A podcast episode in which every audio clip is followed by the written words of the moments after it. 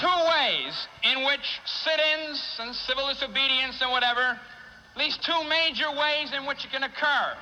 One, when a law exists, is promulgated, which is totally unacceptable to people, and they violate it again and again and again till it's rescinded, repealed. Sometimes the form of the law is such as to render impossible its effective violation as a method to have it repealed.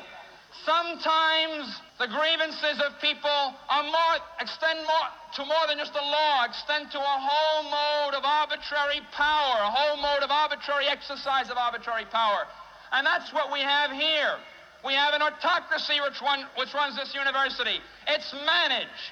We were told the following. If President Kerr actually tried to get something more liberal out of the regents in his telephone conversations, why didn't he make some public statement to that effect? And the answer we received from a well-meaning liberal was the following. Would you ever imagine the manager of a firm making a statement publicly in opposition to his board of directors? That's the answer. I ask you to consider if this is a firm, and if the Board of Regents are the Board of Directors, and if President Kerr, in fact, is the manager, and I tell you something, the faculty are a bunch of employees, and we're the raw materials. But we're a bunch of raw materials that don't mean to be have any process upon us, don't mean to be made into any product, don't mean don't mean to end up being bought by some clients of the university, be they the government, be they industry, be they organized labor, be they anyone, or human beings. That brings me to the second mode of civil disobedience. There's a time when the operation of the machine becomes so odious, makes you so sick at heart that you can't take part. You can't even passively take part. And you've got to put your bodies upon the gears and upon the wheels, upon the levers, upon all the apparatus, and you've got to make it stop. And you've got to indicate to the people who run it, to the people who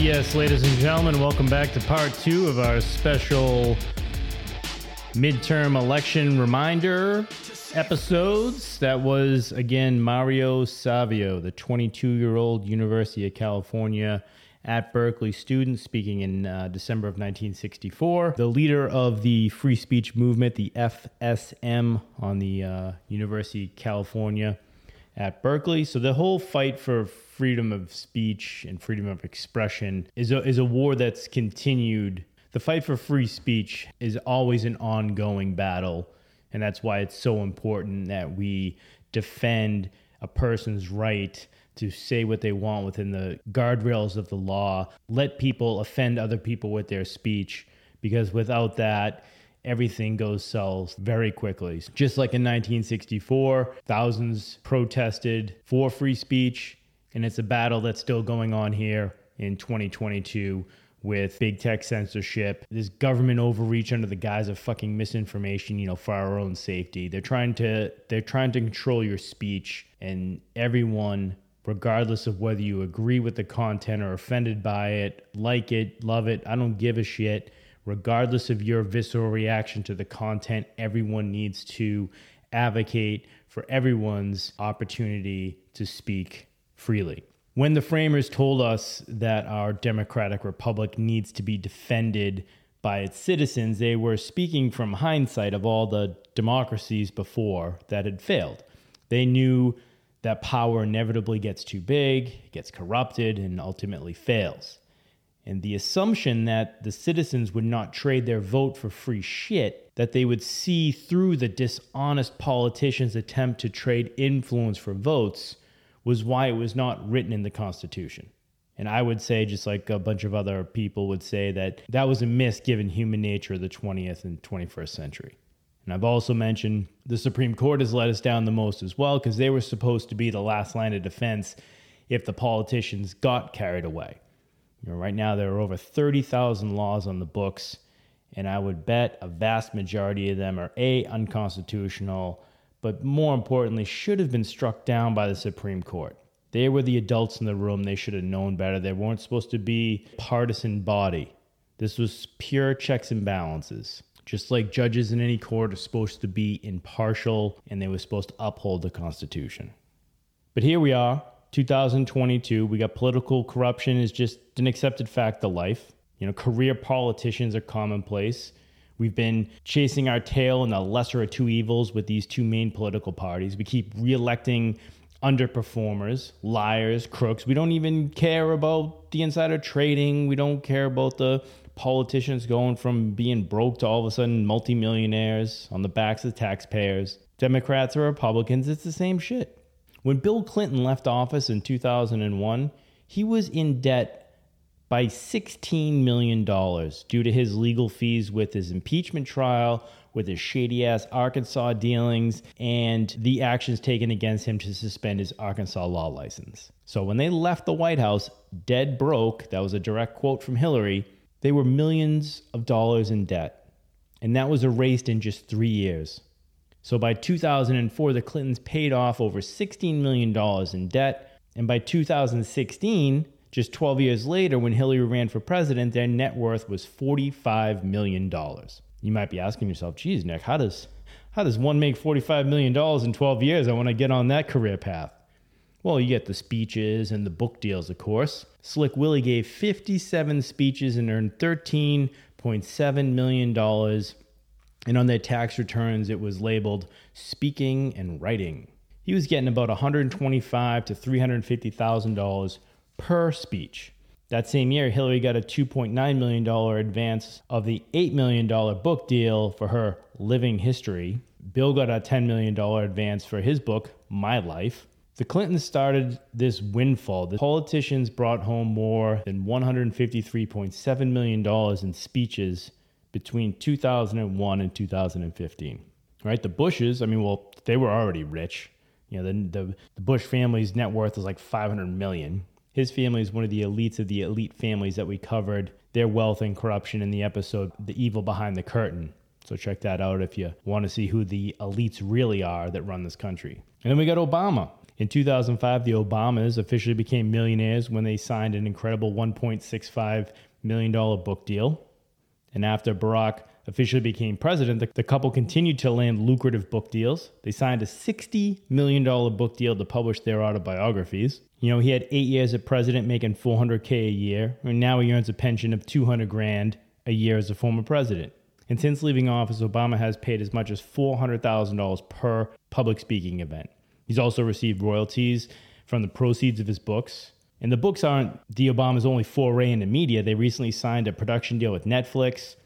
While financial details have not been released, the New York Times reports that previous similar deals were worth tens of millions of dollars. So who knows how much they got from Netflix? All things considered, the Obamas could stand to earn as much as $242 million in their post presidency life, according to the American University. You know, they got a couple houses. They, they still got the Chicago home that they bought for $1.65 million in 2005. And after leaving the White House, they had to buy something in Washington, right? So they bought an 8,200 square foot mansion in D.C. for 8.1 million. In 2019, they dropped 11.75 million on a 30 acre estate on Martha's Vineyard, but that was a, that's a vacation home. It was a little smaller. It was only 6,800 square feet. You know, I just don't remember seeing any past presidents on the lifestyles of the rich and famous. And then we got Joe Biden, whose net worth now is $9 million, and main source of that is book deals and speaking fees. You know, he's got two Delaware homes valued at $4 million combined, and the rest of his 9 million is cash investments with the help of his son and federal pension worth over a million dollars. Although Biden had made a steady income as a politician because he's been in there since the 70s, the majority of his wealth has come from book deals and speaking fees. Just this is like a recurring theme I hope you're picking up on. Biden's starting salary in the Senate was 42,000 a year in 79, and when he left the Senate in 2009, he was making 169 grand a year. As vice president, salary shot up to 230 grand a year, and now he's earning about 400 grand a year as president. So Biden's first book, Promises to Keep, earned him $71,000 in royalties, plus another 9 grand for the audiobook rights. All this is around 2008 ish. But that's chump change compared to what he's earned since leaving the White House. From 2017 to 19, Biden earned more than $15 million, according to tax filings reviewed by Forbes. That includes a reportedly $8 million book deal, 1.8 million for book tour events, 2.4 million in speaking fees, and you know 775 grand from the University of Pennsylvania to lead the Penn Biden Center for Diplomacy and Global Engagement. Jesus. This is how the game is played. Influence is sold during their term in office, and then payment is made when they get out. The speaking fees are the new political bribe. So, this is the new envelope of cash, is the whole speaking fee game. And if you look close at who's hiring them to speak, it is in that industry that they help the most. So, let's look at the most egregious example of this in my lifetime. One month before the presidential election of 2008, the giant Wall Street bank Citigroup submitted to the Obama campaign a list of its preferred candidates for cabinet positions in the Obama administration.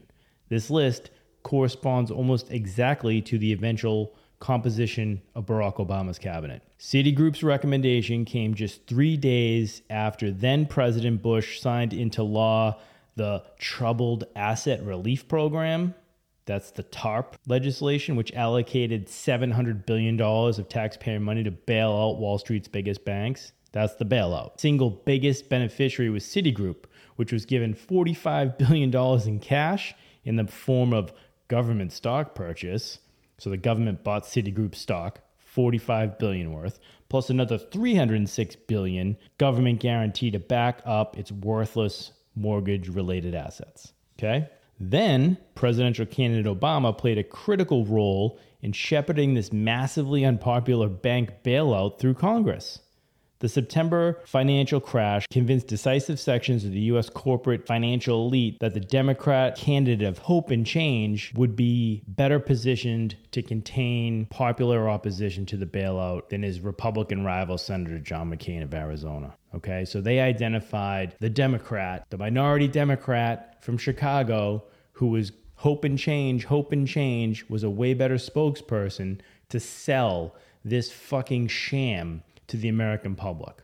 And we all ate it up. We had we had to bail out Wall Street, or else there wouldn't be any money coming out of the ATMs. And can you imagine if a white Republican was going to say we're going to bail out Wall Street? It would not have flown, right? And as president, Obama not only funneled trillions of dollars to the banks, he saw to it that not a single leading Wall Street executive faced prosecution because of the financial collapse and the Great Recession. And he personally intervened to block legislation capping executive pay at bailout firms. So he went in and he blocked legislation that would would have prevented all those CEOs from getting all the bonuses. Because when the when they got all that taxpayer money, what they do? They gave it to themselves as fucking bonuses.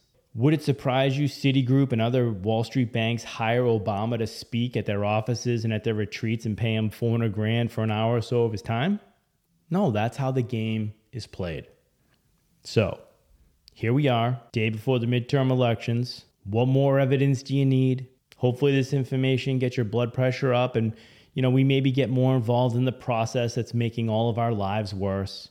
Pressure your politicians to deliver action and not words. Ask questions. When they say some crazy shit like they're going to solve this, they're going to solve that, ask, how are you going to do that? But we also need to understand how things work. Government spending equals inflation. So, them just spending money will never fix any of the problems that they claim to be trying to fix. Plus, you get inflation out of it. So, why are we even spending money? Our problems don't need money, they need good solutions. But those solutions need to be demanded by the people and the politicians held accountable if that does not happen.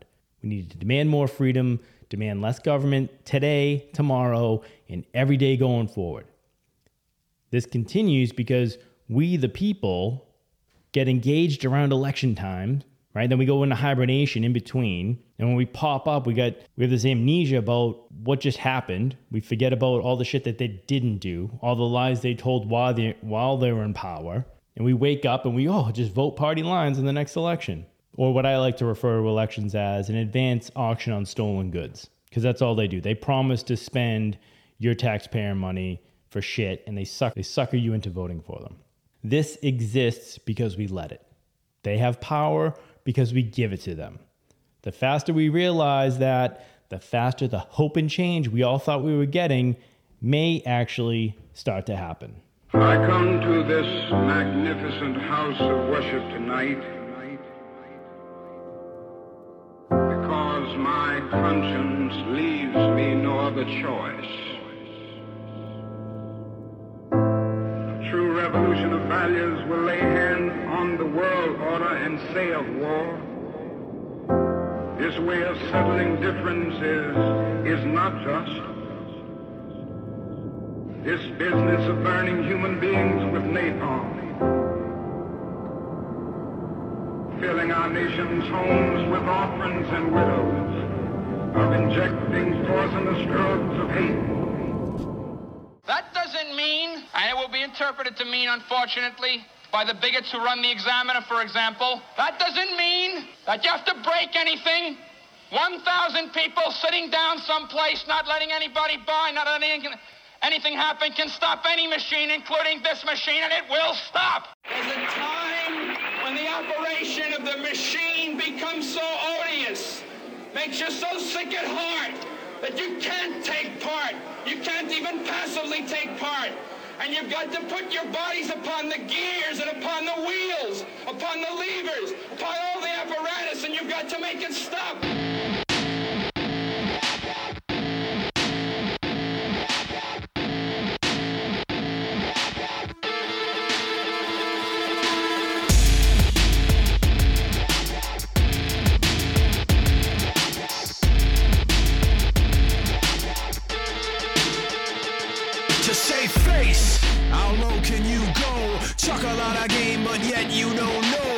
Static on the way, make us all say whoa. The people up top push the people down low. Get